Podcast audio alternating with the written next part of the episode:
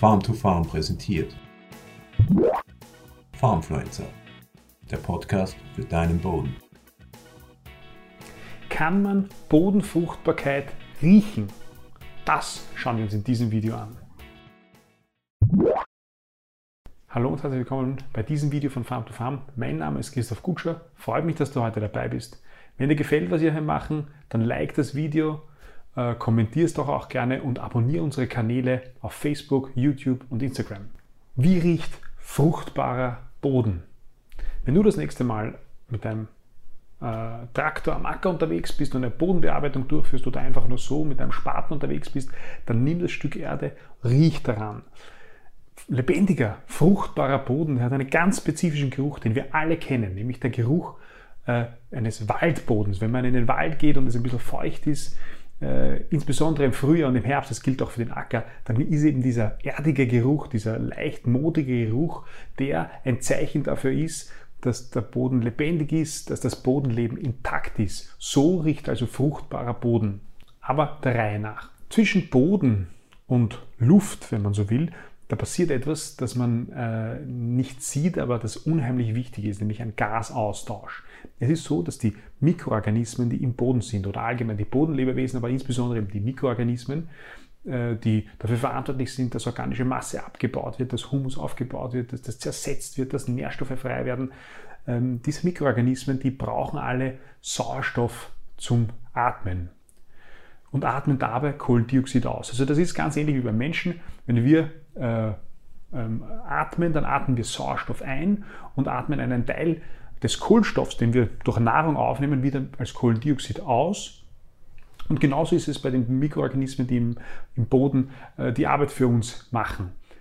Ähm, und dadurch entsteht im Boden äh, natürlich etwas, das, ähm, das im Boden äh, weniger Sauerstoff vorhanden ist, also weil der Sauerstoff ja gebraucht wird und eine höhere Konzentration von Kohlendioxid ist als in der Atmosphäre. Und die Konsequenz ist, dass es eben zu einem Gasaustausch kommt. Durch die höhere Konzentration von Kohlendioxid geht Kohlendioxid in die Atmosphäre und Sauerstoff kommt aus der Atmosphäre, drückt sozusagen aus der Luft in den Boden hinein.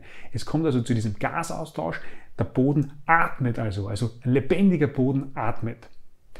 Wenn es jetzt aber so ist, dass es aus verschiedenen Gründen zu einer, etwa zu einer, einer Bodenverdichtung oder dass es Staunässe ist, also wenn es dazu, dazu kommt, dass diese Bodenatmung, dieser Gasaustausch nicht stattfinden kann, dann bedeutet es, dass sukzessive der Sauerstoff für die für uns so wichtigen Mikroorganismen, die, die den Humus aufbauen, also organische Masse zersetzen, die, die Nährstoffe wieder freisetzen und so weiter, äh, dass diese Mikroorganismen irgendwann äh, absterben, weil zu wenig Sauerstoff da ist, weil kein Sauerstoff von oben nachkommt und die dann sukzessive absterben. Und die Konsequenz ist, dass andere Mikroorganismen, die im Boden ja auch vorhanden sind, die sich vermehren können, die eben mit Bedingungen ohne Sauerstoff gut auskommen können.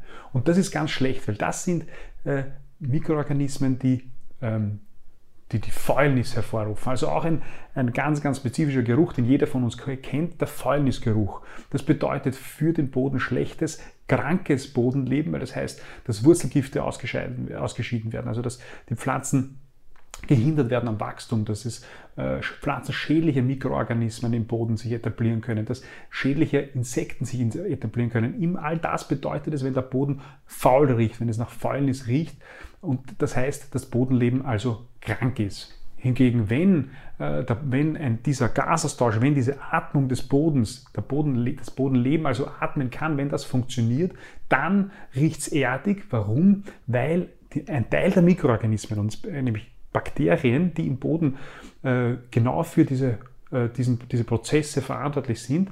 Ein Teil dieser Mikroorganismen, dieser Bakterien, eine ganz besondere Gruppe, die Gruppe der Streptomyceten, den Namen können wir gleich wieder vergessen, ist eigentlich egal, aber diese Bakteriengruppe, die einen sehr großen Anteil im Boden ausmacht, nämlich bis zu 10% aller Bakterien sind, gehören dieser Gruppe an, die scheiden beim Arbeiten einen Duft aus, nämlich diesen erdigen Duft. Der hat auch einen Namen, Geosmin, dieser Duft, der, der, dieser Waldbodenduft, die scheiden das aus. Diese Mikroorganismen, sie sind in den ersten, oder diese Bakterien sind in den ersten 5 äh, bis 10 Zentimeter äh, des Bodens vorhanden. Und wenn die aktiv sind, dann riecht es eben nach Waldboden, nach Erde. Äh, und wenn die aktiv sind, dann kommt es auch, und das, dafür sind die verantwortlich zum Zersetzen von zum schwer, äh, schwer zersetzbaren ähm, organischen Materialien wie Stroh oder Insektenschalen oder Pilzen. Das machen diese Mikroorganismen. Und wenn es nach Waldboden riecht, sind die aktiv, ist das Bodenleben insgesamt aktiv, das Bodenleben also gesund. Das heißt, was ist unser Fazit? Kann man Bodenfruchtbarkeit riechen? Ja, man kann es. Es riecht nach Waldboden. Und wenn es nicht gut riecht, wenn du also bei der Bodenbearbeitung unterwegs bist und ab und zu mal äh, einen schlechten, einen faul, Fäulnisgeruch wahrnimmst, dann ist das ein schlechtes Zeichen. Dann muss man etwas dagegen tun. Das heißt, in Zukunft immer wieder absteigen vom Traktor und nicht nur schauen, sondern auch riechen. Ich hoffe, dir hat dieses Video gefallen. Wir sehen uns beim nächsten Mal. Bis bald. Farmfluencer, der Podcast für deinen Boden.